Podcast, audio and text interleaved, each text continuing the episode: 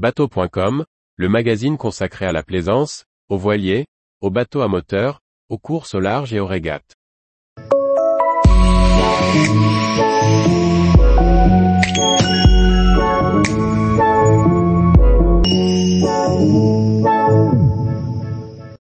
Ocean 50, le point sur les nouveaux projets et les changements de main. Par Chloé Tortera. Ils étaient 8 partants sur la route du Rhum 2022, un nombre record d'Ocean 50 sur le départ de la transatlantique, mais surtout la classe au complet. Preuve que la classe séduit et attire son nombre de skippers. Depuis la rentrée 2023, de nouveaux projets ont d'ailleurs été annoncés. On fait le point sur le mercato en Ocean 50. Rebaptisé Ocean 50 en 2021, les anciens Multi 50 ont depuis leur propre circuit baptisé le Pro Sailing Tour. Cette classe, à laquelle tous les bateaux doivent se conformer, permet d'offrir le meilleur compromis entre les coûts de construction et d'exploitation et les performances sportives et technologiques. D'autre part, la classe limite le nombre de bateaux à 10, contrairement aux 12 annoncés en 2021. Après une belle bataille sur la route du Rhum 2022, les premiers mois de 2023 ont vu quelques chamboulements au sein de la classe.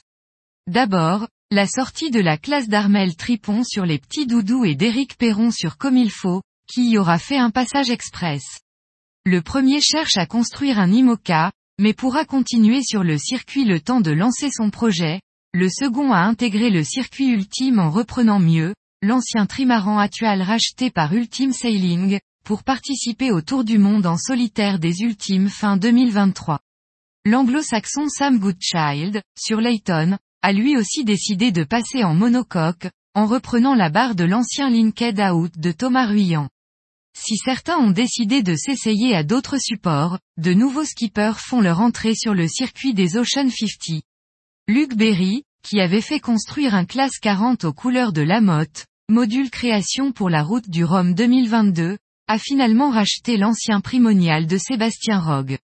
L'Ocean 50 rebaptisé le Rire Médecin Groupe Lamotte Immobilier a été mis à l'eau le 9 mars 2023. Repris par l'écurie B-Racing, dirigé par Louis Burton et Servan Escoffier, Lex Layton a été récupéré par Pierre Quiroga pour un programme de 4 ans aux couleurs de Viabilis. L'ancien vainqueur de la solitaire du Figaro 2021 vient donc gonfler les rangs de la classe.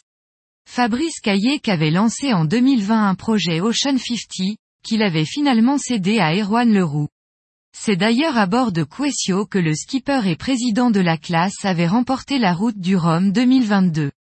Finalement, le chef d'entreprise a relancé un nouveau projet signé VPLP et soutenu par le groupe REALITES, dont la mise à l'eau est prévue pour le printemps 2023.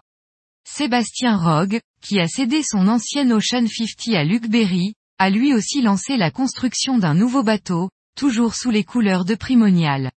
Il s'agit d'une évolution de l'actuel Arkema, 4 confié à l'architecte Romaric Néoussé.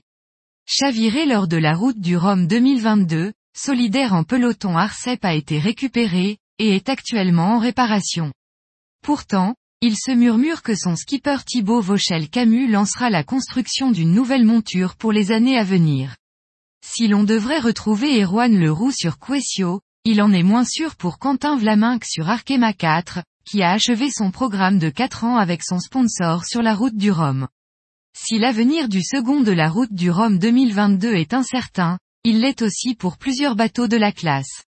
Ainsi, sont en vente comme il faut d'Éric Perron, les petits doudous d'Armel Tripon et groupe GC a mis un sourire de Gilles Lamiré qui pourrait être repris par Christopher Pratt, ex-coéquipier de Jérémy Bayou sur Charal. Tous les jours, retrouvez l'actualité nautique sur le site bateau.com. Et n'oubliez pas de laisser 5 étoiles sur votre logiciel de podcast.